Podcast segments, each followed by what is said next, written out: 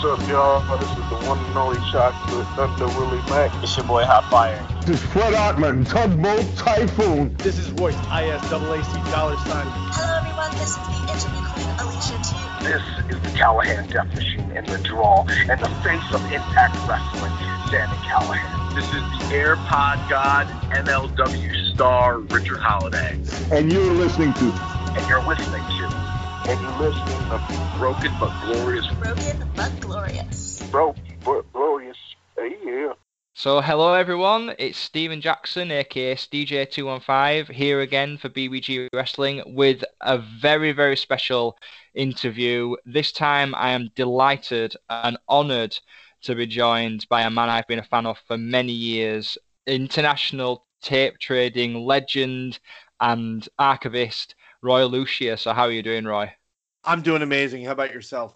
Oh, I'm very well, thank you. It's a lovely sunny day here in the UK, and happy um, Memorial Day, as we just said as well off air. You know, I hope you're having a nice time, or I hope you have a nice time today with it being nine o'clock for you.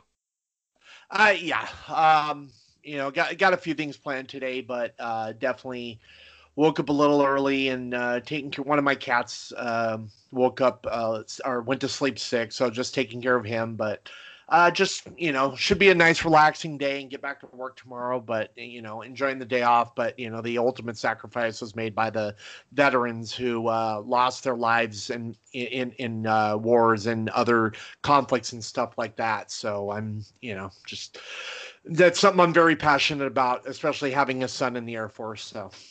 Oh wow! Be, yeah.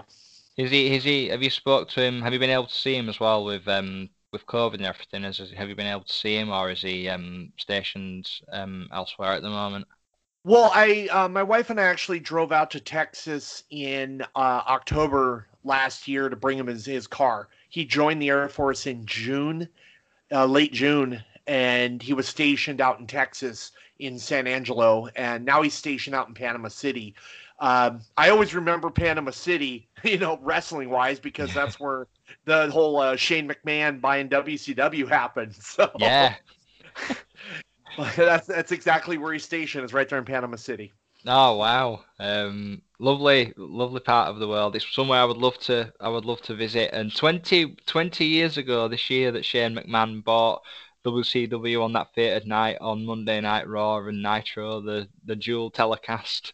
Um, I was nine years old at the time. It was kind of a long time ago now. Um, but uh, but yeah, I mean, in terms of it's kind of a good way to start actually. So in terms of wrestling and love, I mean, when I did some research, it started way back in you know the 80s and things. Was it through the WWF where the fandom started, or was it through other promotions at the time where it began? Oh, it was definitely WWF in 1981. I think it was August or September. Uh, flipping through the channels, or maybe my dad was, but I remember specifically there was this like military guy in the ring, Sergeant Slaughter, and he had a chair in the ring, and I guess he was like challenging people to come out, and he would do his Cobra Clutch move, and he was tr- he was saying it was like the most uh, deadly move, and no one could break it so the announcer, Pat Patterson, came into the ring and uh, took the Cobra Clutch challenge from Sergeant Slaughter. And uh, while he was about to break the move, I guess Slaughter did something dastardly and, you know, stopped him from almost breaking it and then started beating him up with a weapon or a chair or something like that. And uh, he may have left him bloody. I don't exactly remember, but that was where my fandom started was at that time. So it, it, truly was a huge blessing all these years later that i would get to meet both slaughter and patterson. And it was funny because my wife told patterson oh so you're the one responsible for him. You know?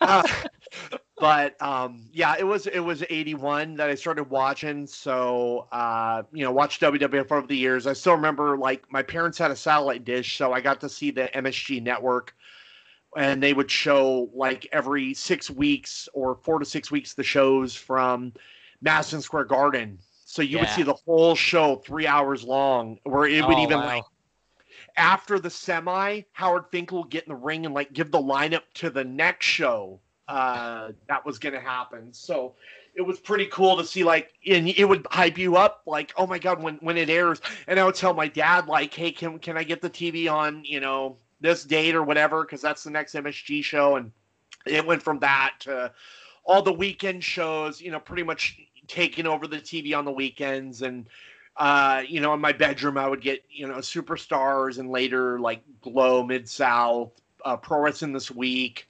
On the satellite dish, I would be able to get like Florida, Memphis, AWA. Um, oh, geez, there was just so much. Oh, my, my dad, he, he paid to have that like illegal black box stuff. So we would Oh get all yeah.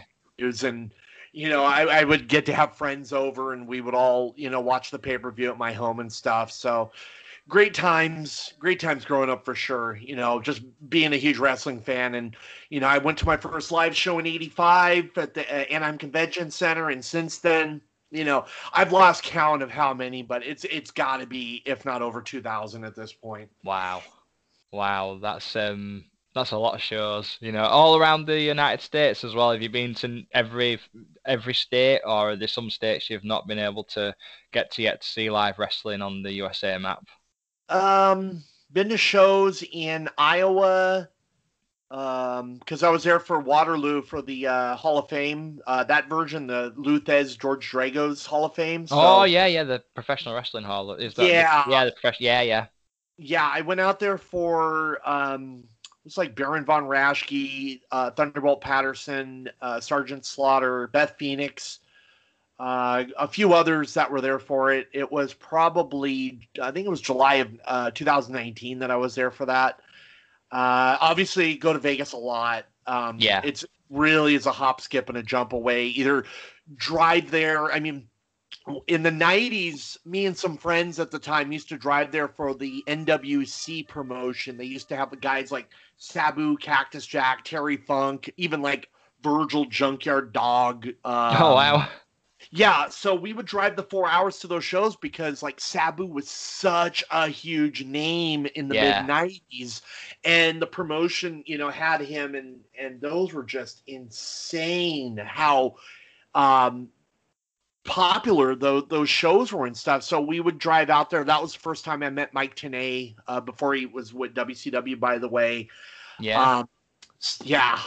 Uh, those were, but yeah, though that that show. So Vegas, um, you know, growing up near Los Angeles, that that's definitely in, in the early '90s to mid '90s. That was a hotbed, especially for lucha with those AAA shows at the Sports Arena. But um, oh, I've also been to Mexico City. I was there like Oh, yeah. last year right in the middle of the pandemic. I mean, we had tickets for all these events. We did about a week of shows, and then all of a sudden, one by one, promotions started shutting down, and we had to. We were actually told by the government to get out of there. So, wow. uh, yeah. have you um have you were they shows at Arena Mexico as well? Have you been to shows Yes. Yeah.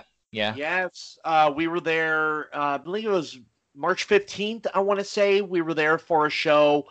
Um, there was a, a tag match for a, new, maybe a national title or something like that. I remember Phantasma was there, giving the the new champions who it was. It was it was like, you know that that's holy ground to me. That would be like somebody Yeah. going to a Madison Square Garden or you know, some other major building or something like that, or you know, flying into the Tokyo Dome or whatever. Arena Mexico is like holy ground to me. So it was just amazing to go there with my wife and and be able to experience that. Yeah, I um have a massive um passion for as as I said, you know, lucha libre, and the one place I want to go is to Mexico and to Arena Mexico, just as you said, just because of how historic it is in terms of its legacy, in terms of not just lucha libre but wrestling as a whole. I mean, like lucha libre, and you know, you look at El Santo, and you look at you know the Guerreros, and then you see how it's evolved over, you know, and I mean the '90s, obviously, as we spoke about off air, was kind of where it exploded in terms of a national and maybe international scale. You could even go as far as, you know, in terms of guys like Rey Mysterio and in terms of guys like Psicosis and Juventud Guerrera and, you know, um, Konnan and, you know, Los Gringos Locos and things. And, you know, being able to experience, I mean, obviously now those times have gone, but being able to experience the atmosphere and being there for, you know, Lucha in its, you know, holy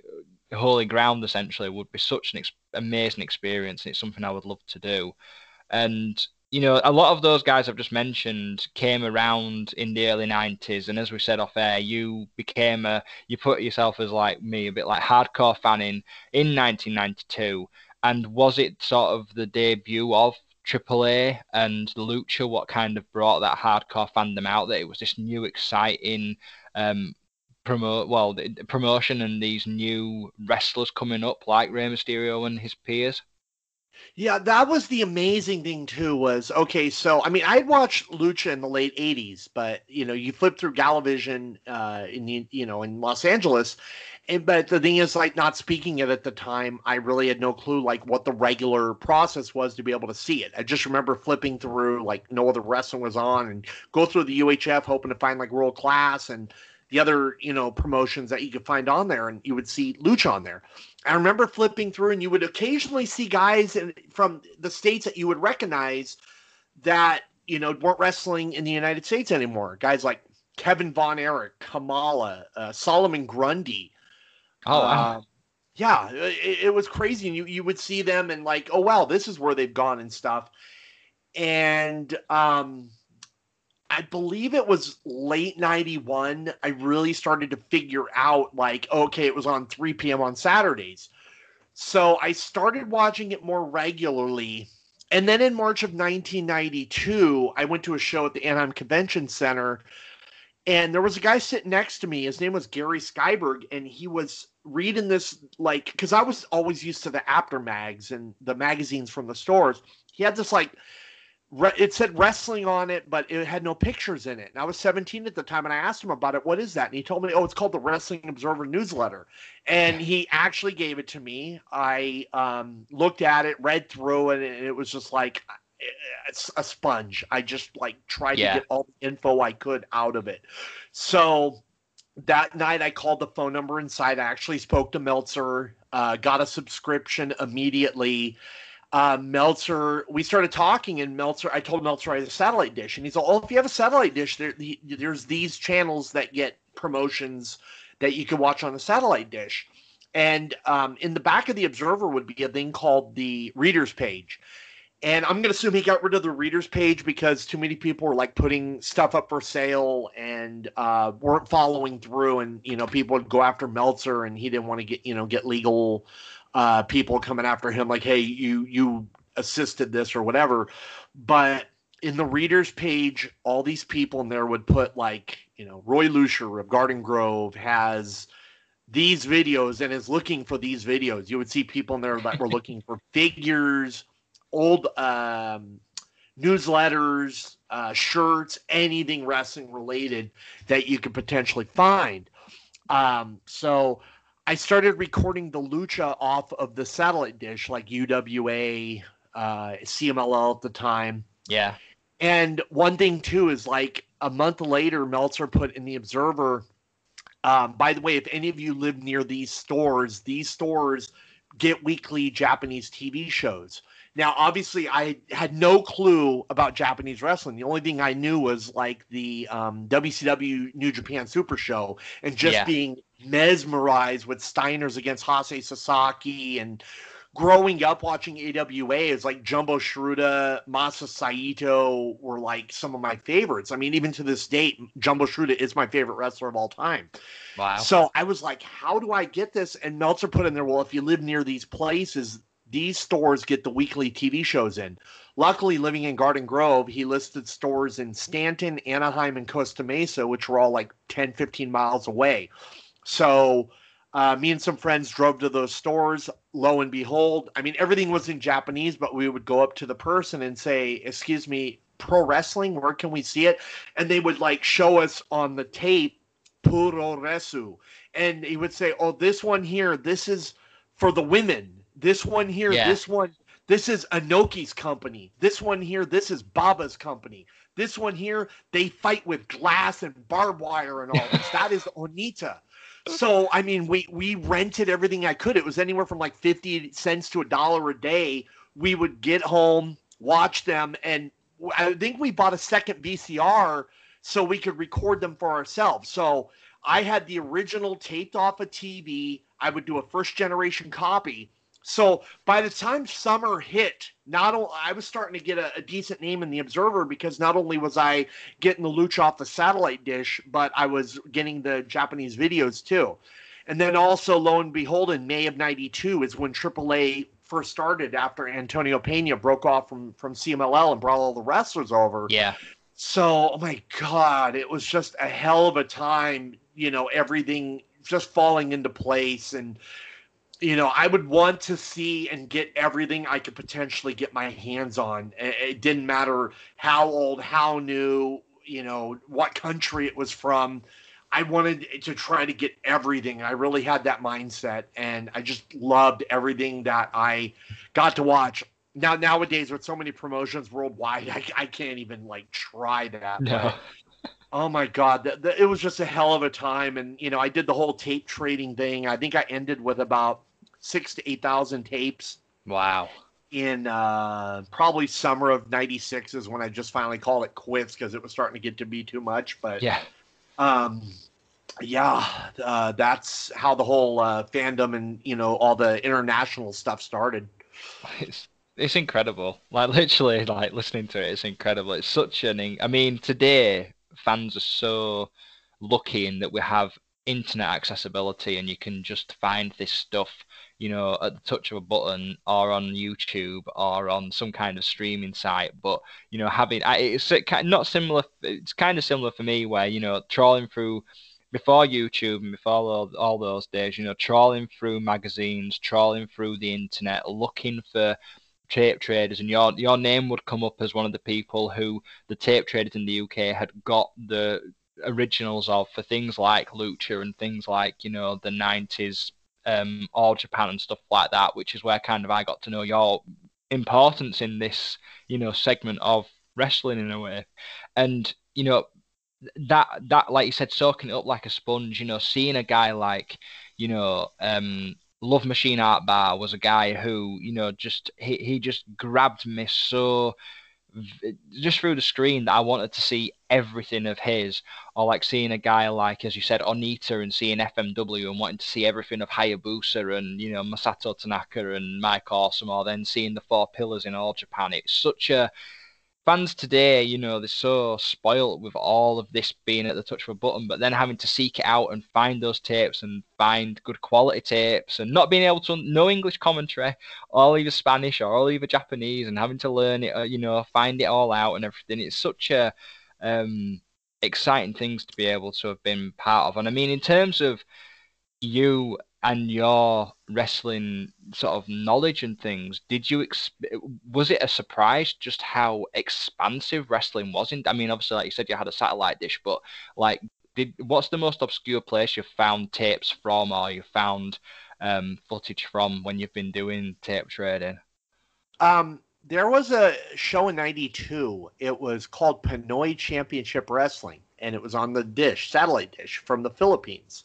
Oh. And I remember Meltzer posting about it, and actually, like, I asked around, and somebody told me like where on the satellite dish to find it. I actually watched it for like two months. wow! I remember it was like the most random crap in the world. It was like like the midgets and like these guys and stuff like that. And the funny thing is, I remember like they would announce like uh, we are currently talking to WWF, so in the future we should hope to have the Macho Randy here and the Hulk Hogan.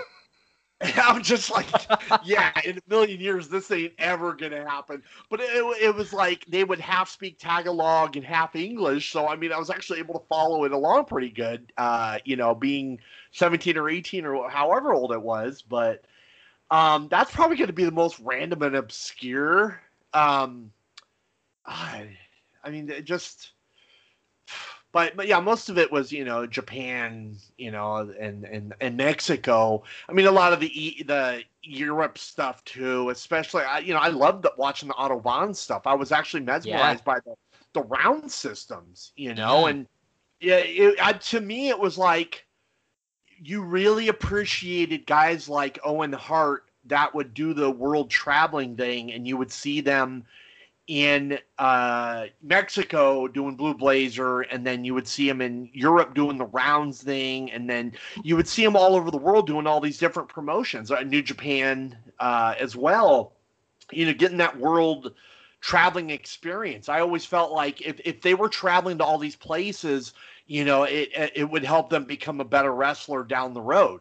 So Yeah, definitely. like like Right. Jericho did with um you know going to Mexico uh, as Corazon de Leon all those years. Yeah, I was literally just about to say Jericho is a good example of a, of another guy who, you know, went down to CMLL and you know he'd faced Ultimo Dragon and then you know he'd obviously been then in Smoky Mountain and then you know went over to Japan and he was in the Super J Cup, which again the Super J Cup was probably I I remember in terms of tape trading, the Super J Cup was the thing I'd read about through you know message boards and through um you know magazines was the thing I really wanted to see, and that that for me was where I mean I'd seen guys like Liger on WCW, and I'd seen you know obviously um, Eddie Guerrero, and at the time um, I'd seen Hayabusa in FMW, but the the one I really wanted to see was the Super J Cup because that was such an influential you know event. And seeing that and, and holding it in my hands and being like I've got this event now and I can watch it watching it over and over again on you know on DVD and on tape you know it was just such a exciting thing that like we said it's always a a Christmas present, you know, waiting to open up and see what gems are there. And have you seen, you know, saying to friends, have you seen this? Or, you know, look at this, this is amazing. Look at so and so before they went to WWE or so and so before they went to, you know, WCW and stuff. It was such an exciting, you know, thing to be able to do. And I mean, in terms of tapes as well, like, have you, um, in, in terms of actually storing them, like, I know that tapes are one of those things where, you know, you've you've got there's such a and DVDs, you've got to have the storage available to be able to keep them. Like, Oh, you know, as it got bigger and bigger, did did it kind of did you have to rent out a storage facility No, or did I- you? No, no. I made I made room in my bedroom. Uh, luckily, um, when my parents moved to Lake Havasu in 2001, they brought all the videotapes with them. Um, I believe I found the majority of them. I remember going to my mother's four or five years ago, maybe maybe a little more, and having to rent a U-Haul to bring them all home uh, here where I live at, at the time in Folsom, California. And my wife is going through it, just like, okay, what are we doing with all these? Like, don't worry about it. I will mail it all out. So uh, it took me a couple of weeks, but I think like 50 to 60 tapes at a time. I mailed them all to my friend Chad, um, who former ECW wrestler Chad Austin, who uh, lived in Baltimore. So the thing in the United States is you can actually mail VHS tapes media mail. So Oh, I would yeah. mail I would mail them all to Chad. He would get them, uh, convert them to DVD, and I have no clue what he did with the original. But it is a lot easier to store 100 DVDs than it is 100 VHS tapes. oh So- yeah. yeah. It's um yeah, I can I can um you know attribute to that as well, given that I was doing the same thing of taping everything I could find and then having to convert it to to DVD, and then you know it's much easier to store a, a DVD, and it's also safer in the sense of you know that VHS tapes, due to them getting um you know damaged or the the tapes being you know um I don't know warped, you may say the the footage can get particularly um, you know, lost. And I mean, a lot of, in terms of the lucha stuff, especially, you know, it, it's interesting because a lot of lucha libre um, archives and things haven't necessarily, and, and history, quite a quite a bit of the history has kind of been, you know, lost, and a lot of it's either been through word of mouth or has been through really extensive research and things. And I mean, did you realize that you were kind of keeping hold of some stuff what may never be seen by anyone else ever again in that you were like um it might not be kept by AAA or it might just be gone like did you realize the scope of what it was you were actually recording No, and here's the thing too. Um, Konnan told me a few years ago when I started uploading all this stuff. He's like, we don't even have the rights to this. Apparently, Televisa owns the rights to all the footage from 1992 to 2003. And the thing is, Televisa does not care. They're never going to put it up. They're not going to. Um, uh, have any kind of streaming channel or, or whatever. It's just sitting in, in a freaking warehouse somewhere. So um, I've never once had uh, Televisa hit me on copyright. I've never had Galavision come at me on copyright for any CMLL stuff as well. So um, I've never had XEQ, by the way, and that's a, a whole different matter. By the way, is when it comes to XEQ, they were getting stuff. Now XEQ was a smaller station in Mexico that you could get on the satellite dish. However, I was personally taping the Galavision feed um, off the satellite dish. All these years later, um, I ran into Mike Tenay again at Cauliflower Alley uh, two years ago, and he heard me talking on Brian Last podcast, the 605 podcast, about converting tapes to DVD. He approached me and said, um, I got a bunch of VHS tapes here. Probably don't want to say 1500, but what I would do is I would tape everything from a weekend, six hours worth. And if you want, you could have the tapes. All you got to do is send me the originals. Uh, like, I'm sorry, the originals, the, um, the disc once you're done converting it. So he, Tenay would send 50 tapes at a time or 100 to Chad. Chad would burn them to DVD, send me a copy, send Tenay a copy. Wow. Uh, a couple of months into it, I started realizing because uh, Rob Bahari, uh, Rob Viper, for those who don't know, he's had a YouTube channel. He works with High Spots. He's um, uh, a huge lucha expert, by the way yeah, he started is. telling yeah he started telling me like you realize this xeq stuff this was not shown in the united states so i'm going through these discs and even like as of a couple days ago i'll find an xeq feed that's why if you ever notice on my aaa or cmll that i upload if it's not from Galavision, I'll put XEQ on it because it's stuff that was not shown in the United States, and for Oh the most wow. they've never been seen before.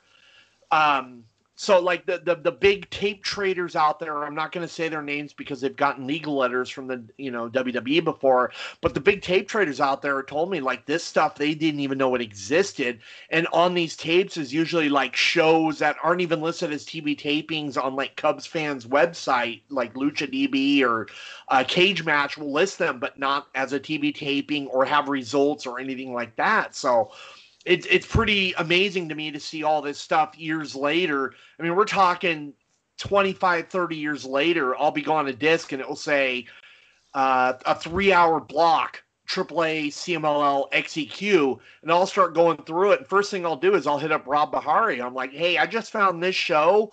Uh, what do you know about it?" And, and he's all like, uh, "Once again, this is something that has never been uploaded, and we didn't even know existed on video." So, Wow. um that's been to me especially i'm gonna say the, the gold of all this stuff that and um oh the one of the things that Tenay sent me was um, he got Rick Carter's collection. Rick used to work with NWA WCW doing their 900 number stuff, and uh, I guess Rick had a direct link to the the satellite feeds when they would do like interviews or whatever. One of these tapes had like a Ric Flair satellite footage of him just sitting there for two two and a half hours with um, Wendy Fifi talking about uh, Starcade and, and Vader and all that stuff. And when I found it, I uploaded it and I told a friend of mine who works for 2K Sports about it because he's close friends with Ric Flair. He sent it over to Rick, and Rick is just like, "Oh my god!" So like I had WWE contact me like, please can we get this? Because I guess it's going to be uh, featured on a future um, Hidden Treasure show. Uh, so it's just amazing the the kind of stuff I've been able to find. But to, to me, the the XEQ stuff is probably going to be the, the stuff that jumps out the most, just Yeah. because it's really never been seen before. But even just a random TV show to me, like it's something I've seen but then I look like a month or two later and it's got like 200,000 views, like some match from um San Jose in November 93, like what like Ray La Parka, Volador, all these guys and stuff. It, it's amazing what gets the views Yeah. and what doesn't. But even if it doesn't, to me, it's like I'm just glad it's out there because I've had so many of the boys, like you know Konnan and Jack Evans, and so many that are just like you know always not to say always messaging me, but like when I talk to them, they're grateful that it's out there. Even a couple weeks ago, I was in Baltimore for Chad's wedding, and Missy Hyatt was there and telling me like she enjoys my YouTube channels and stuff for all these lucha gems and all that. So it's um it's definitely rewarding for sure. Oh yeah, it, it's such a. I have such, like I said, I I really am such a fan of your commitment and fandom and, and being able to allow me as a fan to see so much content which would have never have been seen by anybody you know and like when i look on the you know the channels because you've got separate channels set up for all of the different promotions cmll you know aaa all japan women's um, yeah, I think you've got territories as well. I think is one of them, and you know you've got them all set up and everything. Because I had seen what was interesting is there was the time before where I was following, and then you got taken down, and then you've had a different structure now, which you know is cool as well because it allows you to split through all the different promotions and see all this stuff. And you know it, it's remarkable just seeing the. You know what happened? You know what happened there by the way was so i used to put everything up on the same channel and then lo and behold samurai tv would get a stick up their ass and uh, yeah the, the, channel would come down after like two three years of work and sometimes i used to find stuff that i didn't even have it on disc like a friend would google drive it to me and it was like you know rare stuff or whatever and I, I, like a lot of that like POFO I, I ICW stuff. Yeah. And I don't even know where the hell to find that anymore. So I learned my lesson, and what I did was like I wanted to. I had this format I was thinking where if I put everything on its own channel, if uh, someone decided to copyright strike me, well, one channel may come down, but the other nine are still up. So yeah. that's the reason that everything is on so many different channels. And even inside of the channel itself, like if you go to AAA, there are playlists on there AAA TV 92, 93, 94, 95. Same with CMLL. It's like uh, 89, yeah. 90, 91. Uh, I, I do all that to try to make it as easy for fans as possible to start watching from the beginning uh, of a year and all in order so they can enjoy it. Um, when I'm done with these 300 discs here, I have every single All Japan TV show from like you know 78 to like 98 i'm trying wow. to put them all up but it's like these discs that i get from like Tenay and what chad has converted from my personal collection it's like i want to get through this first because i just keep finding hidden gems on here. I'd rather find something that's a hidden gem than something that uh, you know has already gone up and been seen before. Yeah. So that's just my philosophy on that. Oh yeah. You know i mean like the stuff um the lucha stuff, especially, like I said, I, I uh, and yeah, the the the years have been such a godsend to me. Just being able to go through each year and being able to watch, you know, every you know every match that's gone along, and you know every week, and it's been such a it's such an exciting thing to see, you know, these these gems from I know I keep using that word, but guys like you know Rey Mysterio Jr. in his youth, and guys like because they're the guys for me the the cruiser because I grew up watching the cruiserweights in WCW, so that's where my love of wrestling originates from. Just seeing these wrestlers who were like superheroes in that they had masks and they had amazing outfits, but then the stuff they were doing in terms of the ring work was just unbelievable in terms of you know just the speed and the agility and the chemistry and then you know you see it then you know before in like AAA and in CMLL and it's like it's even more crazy and those fans who were just making it even more you know, exciting. And, you know, I mean, we, we spoke about um, just before we started recording as well, probably the most important international pay per view in terms of the relationship between Lucha Libre and you know American wrestling was Triple AAA's When Worlds Collide, which you know you were very lucky enough to attend in person, which you know is the one event I wish I could have seen live. And I mean, as you just said, I mean that atmosphere must have been unbelievable.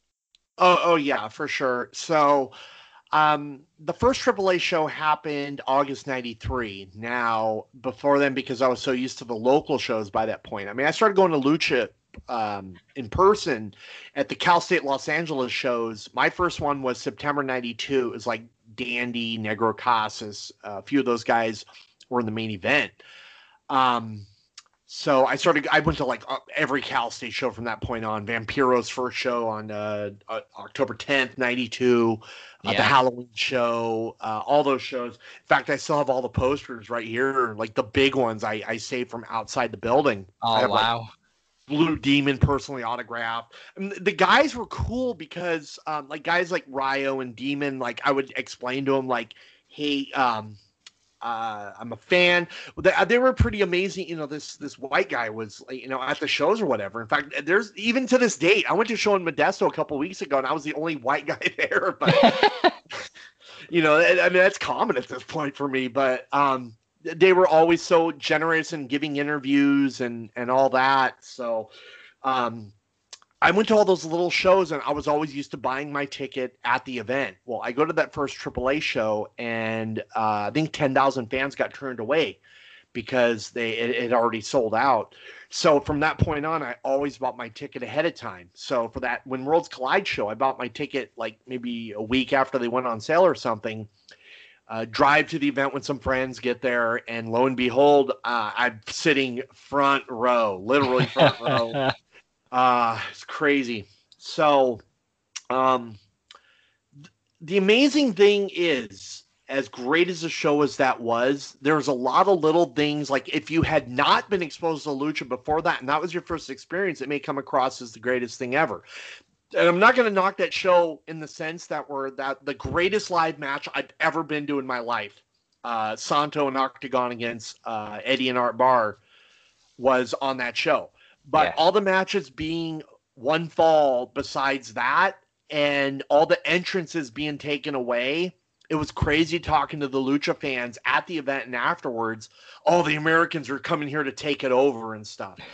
Because what i guess wcw you know paid for it but they were very strict in telling Peña the show can't go over two hours. And obviously because of the the entrance music issue i mean la Parka comes out to thriller and you know, all these guys have original music. You know, Blue Panther is uh, La Puerta Negra, um, but none of the guys were able to use their music. I think uh, early on, Musk, uh, no, Espectrito came out to his music, and at that point, they realized they had to go to all this generic music for all the guys. yeah.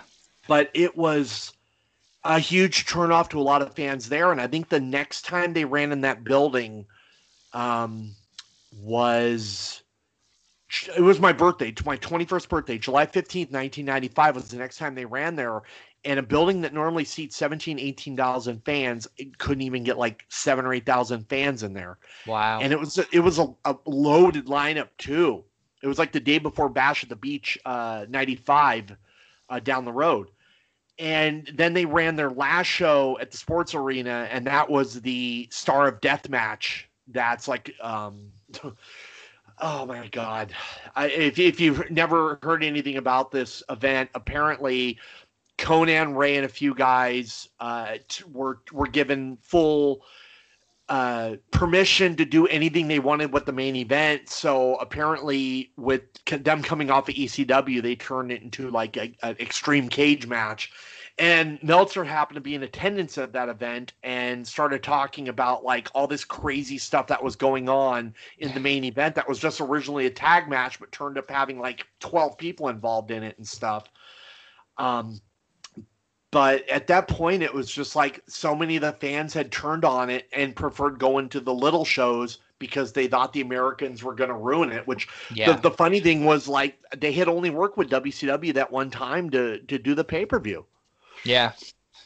It's um it is strange how like we said off off air that it, you know it was kind of the moment where it all could have you know gone one way but it all went the other way and again you know the authenticity like you said I I from doing research and writing you know about the actual event you know finding out that you know it had to be cut to the two hours and that you know they weren't allowed to have two I mean watching it as well on tape you know two out of three falls is the tradition in lucha but then uh, everyone's got one fall matches, and you know, apart from the um, the tag match between uh, Los Gringos Locos and um, El Hijo del Santo and uh, Octagon, you kind of think, well, this this isn't lucha in the sense of it being lucha and what I've seen, you know, and as you said, you know, it's that kind of authenticity what was being possibly taken away and you know, it's a shame, and it was also a shame as well because you know, um, I mean, I will I will say on air as well, but you know, Love Love Machine Art Barr is the one wrestler who he, he was the guy in terms of tape trading, as I just mentioned earlier on, but the guy I wanted to see as much of his work in Mexico as I could just get my hands on because seeing him in that match with Eddie Guerrero was just on tape, let alone being in the building. He just lit up the screen and being in that arena and being in that atmosphere where it was mask versus hair, like you've said, and you know, it must have been such a thrill to be able to see him live and his whole, you know, aura. It must have been incredible. Yeah, because you know, unlike nowadays in the United States, I mean, there's this like line that you're being told um, you can't do certain things for heat. But in Mexico, they don't give a crap. Like you know, they'll they'll No. use a dead wrestler. They'll use uh, race, um, sexual preferences, all that stuff. They don't care down there. So the thing is, like, Art and Eddie were doing everything they could to get the fans to hate them. And I mean, they were on the ground looking at the fans and swimming and laughing Yes. Telling them like the you know basically the reference was the the way you got here to america was by swimming and I mean, they Yeah, swim the river. yeah and they would throw crap at like eddie and art and guys like that just you know because the, the heat the, the level of heat was insane and at the time in california there was a proposition on the ballot in the state of california called prop 187 and the thing with 187 was if it had passed, and it did, by the way, um, that if you were not a natural citizen of the United States, that you could not get medical services and your kids could not go to school if they were not uh, legal citizens or um, whatever. So Eddie and Art, while they were like hyping each other up, was let's do it for 187. You know, which Oh my God! The, there's that. There, it's it's on video that match too, and I Tenay talks about it, like what it's about. But uh, oh my God, the level of heat though, tho- those two they had no uh, filter whatsoever on what to get heat.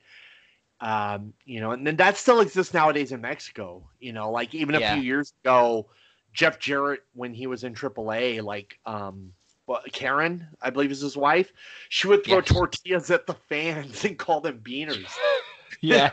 and it was like the difference between Karen Jarrett and TNA versus Karen Jarrett and AAA is just like you know night and day. So it, it, it was crazy to see the stuff that was going on, but you know it, just the level of heat that, that Art and Eddie were getting. You know, a lot of people don't know this, but the reason Eddie was doing the frog splash was as a tribute to Art. I mean, Yeah. Art is is the known creator of it. You may see some videos of, of somebody doing it here and there before Art, but Art was the first one regularly doing that as a finisher. Yeah, um, I remember watching that that particular match and the bit where he um they did the the superplex followed by the frog splash, and then Art got right into the camera and did the one two two three right into the camera, and then shouted, "That's what you know that that was made in America." Yep. Just the whole like it just it, he just he was a guy who you know when you talk about people being world traveled, he obviously things happened in WCW in the USA.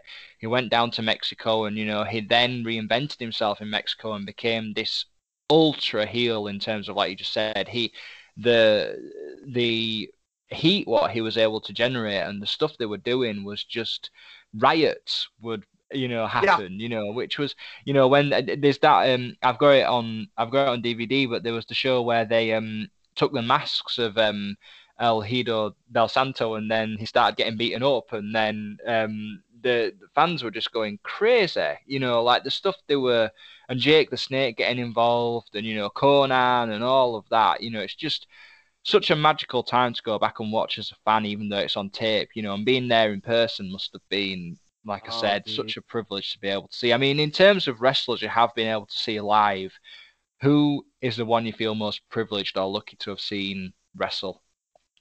I mean, that was Art's last match, and I was there. So, I mean, Yeah. to me, that's always, you know, that's going to stand out. You know, even if Art hadn't passed away, being there live, I mean, just that atmosphere. I mean, I had my bags packed. I reached down and grabbed uh, the stuff with with the mask I had, and and uh, I may have bought a couple figures there, or whatever. I was ready to bail out of there, thinking like, you know, this it, it was about to get serious. So um, that one, uh, Jeez. Anytime I get to see Hijo de Santo, by the way, you know, that's going to be the closest thing to, you know, that seeing El Santo. I mean, there's still that Yeah. aura around Hijo de Santo. And um yeah, any any anytime I get to see that that's a big one. Uh jeez. Just I think seeing uh Antonio Inoki live at the Peace Festival, which by the way, tomorrow is 25 years to the date that the event happened. Wow. Yeah. I'm actually, when I get off the uh, air here, on my way to a local um, custom frame shop, and I was going to have a custom frame made uh, with the Peace Festival program, an unused ticket, and all the photos that I took of the event.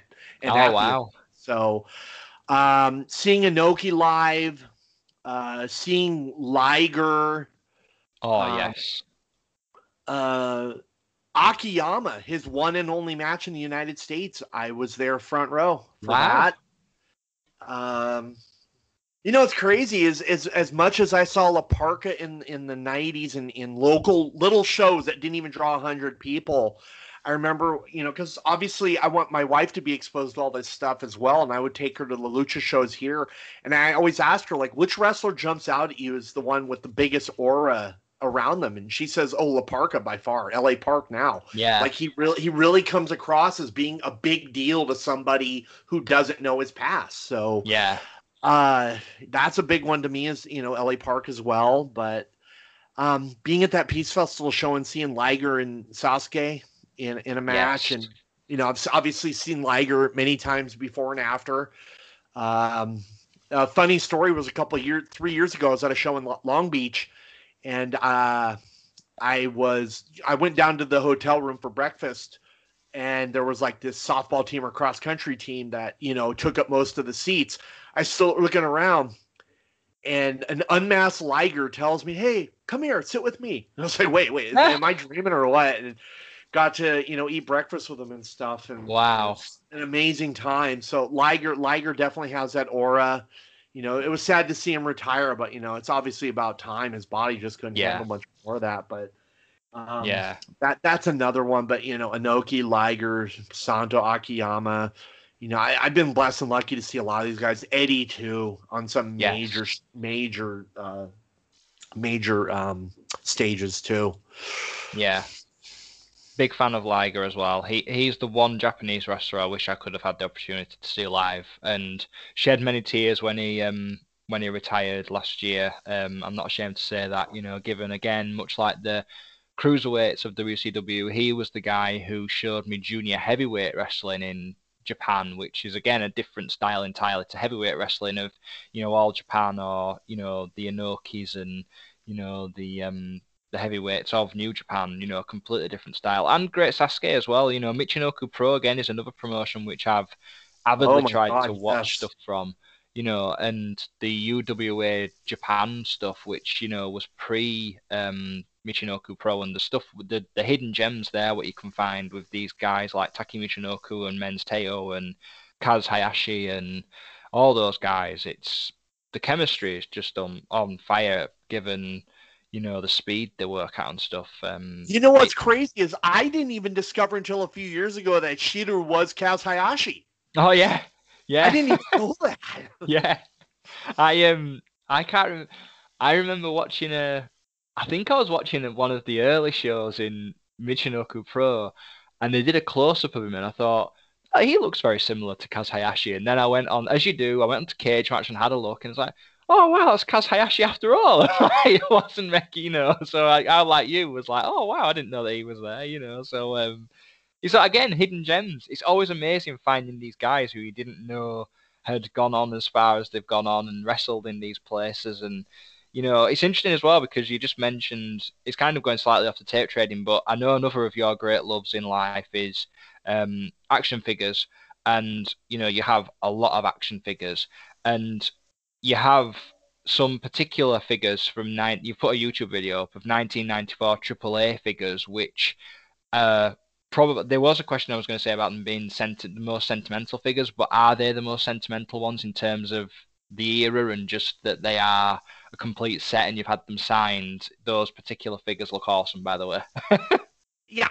So, um, definitely the sentimental is going to be the Kelians. Uh, so when I first got into Lucha, I you know I was a big, um, obviously a big fan growing up of wrestling action figures. I mean, 84 for Christmas, 10 years old, I got the LJN ones, and you know I played with them as a kid and all that stuff. I started hitting my teenage years, LJN Grand Toys ends. We go to Hasbro. At those point, I start like uh, not opening them up.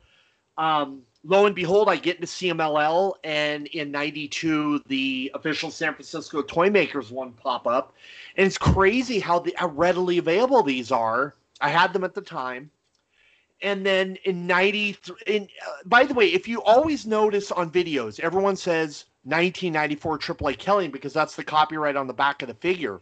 They actually came out in October and November in '93.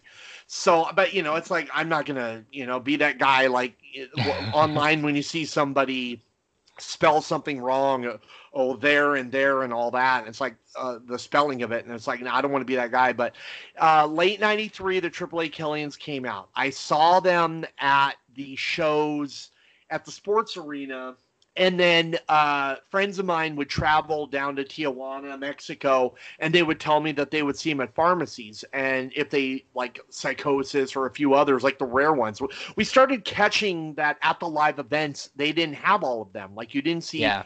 Rey, Sagrada, and Psicosis at the live shows. You only saw the other nine.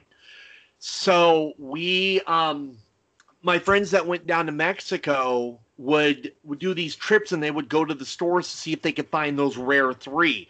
Uh, I mean, for themselves they found them, but for me, they, I think they found an extra Psicosis once. But when I started getting back into wrestling in 2011, 2012, luckily, uh, Gabe uh, Ramirez runs the Pro Wrestling Revolution company up here in the Bay Area in San Francisco. I started going to his events. I think it was 2016 or 17, forgot what year. But it, the second show I went to had Octagon and Atlantis on it. So I went to the show um, with uh, with with those guys and I had this crazy idea of trying to get those Kelians again because I didn't see them at my mother's when I went there to get the tapes. So I bought an Octagon figure from Brian Moran, who runs uh, Santo Street, and he had some Kellyans at the time. So, and I got it autographed. So lo and behold, I mean, I was working more. I was more financially secure. I tried to find the figures one at a time. So I think I got to like six or seven of them and lo and behold, it was like, okay, how do I find the more rarer ones? I did a whole video. It's up on YouTube about like how I got each figure. I mean, some Yeah. of those started to get pretty pricey. I think the Psicosis was the one I paid the most for, uh, 480 uh, US dollars. And it was from a se- seller over in England. There was a guy in Germany who put Moscow Sagrada and Rey Mysterio up on eBay. And the crazy thing was, it was you had to click international in order to see the sale. The with like six hours left in the auction, there were zero bids, and I saw it, and I'm like, oh my god! I had to work the next morning, but what I did was I set my alarm for like 5 a.m. because the auction ended at 5:30, and I wanted to like sit there and up my bid in case like anyone tried to outbid me. But lo and behold, I got it for like 220 euros, which wow. yeah, 200 American dollars, which like nowadays, like the Rey alone would probably go for $1,500 Wow. uh, if you could find it. But um, I started getting them autographed one by one. I mean, everybody but Paraguayo, you know, is alive. So Yeah. I would go to events and, you know, get them all autographed. And the final one last Halloween, I went to um, Monterrey, Nuevo Leon and got the Cien Caras one autographed. Wow. It's Yeah. like, you know, um, it's like trading cards, but in real life form, isn't it? Getting the that's incredible. You know, they look awesome figures. Like I said, they look awesome. Like I, I love, and I did watch that video, and uh, you know, it still amazes me that you know that you were able to to get them all, and they're behind you on the wall and everything, and just how they just look so. Again, they're like Uh, they're like superheroes. They're not just like wrestling figures. You know, they just have a, a uh, luchadors just have this amazing aura to them where they just transcend for, for me they transcend wrestling in that you know it's the costumes and the maneuvers and the whole aura of them which is so exciting you know and it's amazing to have them all now i mean in terms of the actual wrestlers themselves you know is there was were any of them shocked as well when you brought them to them actually that's an interesting question did any of them think oh Rey. wow i've forgotten yeah Rey, Yeah. Rey. Uh, so at Expo Lucha in 2019, you know, I I told Rey because he was like a week or two away from going to WWE, and yeah I told him, "Hey, if I ever get that figure, I swear to God, I'm gonna bug you and come to your home and get it autographed." And he's all, "Hey, I don't even have one." So uh, I think a year and a half later, like I got it in the mail. And this was like around the time of the TLC pay per view. And the next day, they, there was a house show in Stockton and I saw him and Dominik get out of the vehicle, and I yelled something to him. When he came over, when I handed it to him, he was just like, "Oh my god!" I he had he didn't even have one, and he hadn't seen one in so long. wow But he told me like the it's the only one that he's ever autographed. So Wow. I yeah, I literally have the only Rey Mysterio Triple A Kelian in the package that's autographed. He Wow. signed he signed the the front his WWE like Rey Mysterio, but he signed like the back like Rey Mysterio Jr. Triple A. yeah wow Um, for the other ones, uh, I think Santo was like he couldn't believe that you know an American. Oh, heavy metal. Uh, I Oh, guess he yeah. was- yeah, he really kind of flipped out on that one because I told him, you know, I, I flew here to Mexico City. I even brought him an extra figure and gave it to him. Uh, he didn't even have one, and I took him and his wife, his daughters, out to dinner. And when I gave him the figure, he was like choking up and he Oh. called his daughter over and he's like, um, Hija, ¿quién es? Like, a daughter, who is this? And his daughter's like four or five years old and her face lit up and she's all, oh, it's me, papa. Like, this is like, oh, oh wow and if you ever see any videos that Heavy Metal does, you can see the figure like right behind him on his wall. Like, he's just really happy to have that. And it, it, as a, as a father, uh, and as a fan, I think that meant the world to me to, you know, be able to give him that experience, you know? Wow, that that's in, again, it's incredible. You know, your influence not only on fans but the wrestling industry is just outstanding. You know, I think the commitment is just, I mean, it, it's just astronomical. And does it amaze you just that you are so recognized by so many people worldwide and that you are so well respected among wrestlers and the promoters and just the whole industry with the commitment you've done as a fan. You know, is it overwhelming at times?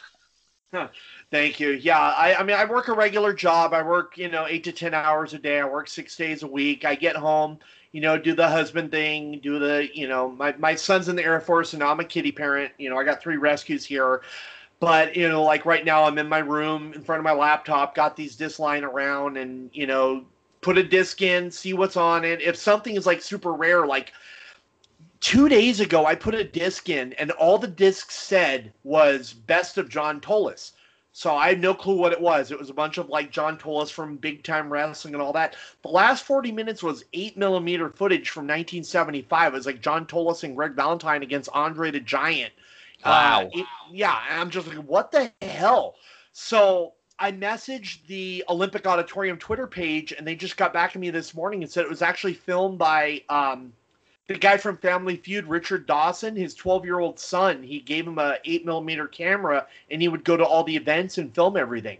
Wow. And it, none of this stuff has circulated. So it's like, wow, you know, it's like. So I've been putting it up on my Wrestling Territories channel.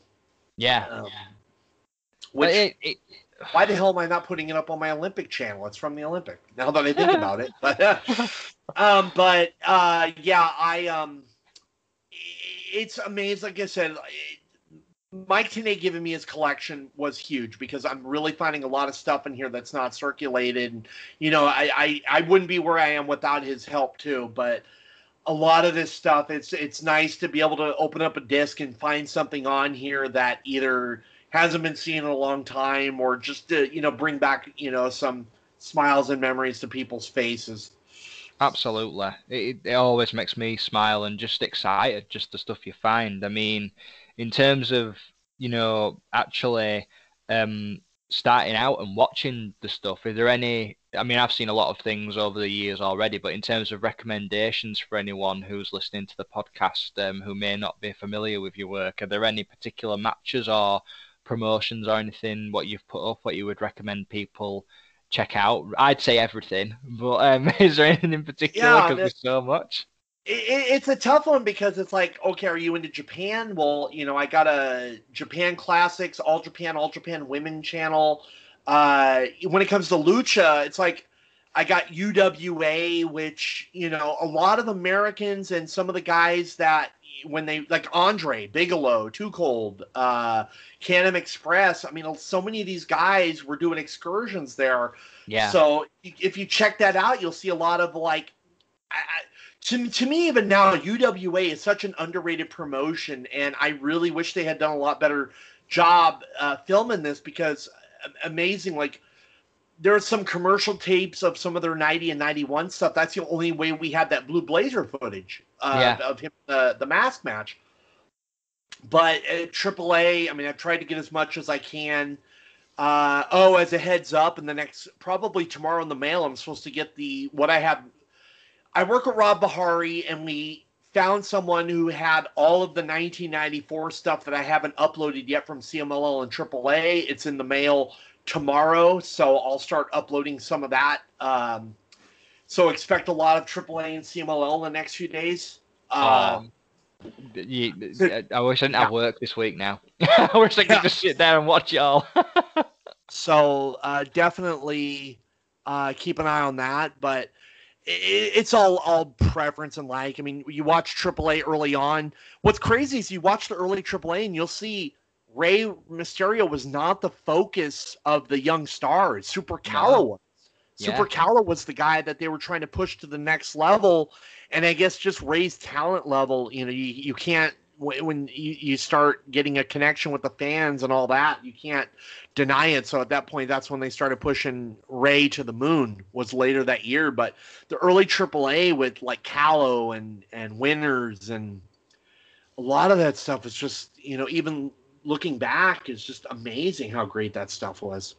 it's such a such an exciting. It, it just makes you smile. I think it's just you know happy times watching wrestling for me, and you know the wrestling I love watching just because it's just fun to watch, and you know always discovering something new and just being able to see these you know matches from these guys who you know like I said all along earlier on would would be lost, you know, and it's such a exciting thing to be able to watch you putting it up and then you know such a privilege to be able to you know, you know just be thankful that you have kept a lot of this stuff from being wiped or being lost or being you know um hidden away from people if it was you know for um copyright infringement or the like you know. So again like i said i'm just incredibly grateful for what you've helped me to see and to find in terms of wrestling and you know, it's just um, been such a privilege to be able to speak to you this after, well, this evening for me, and you know, this morning for you. It's been an absolute privilege after all this time.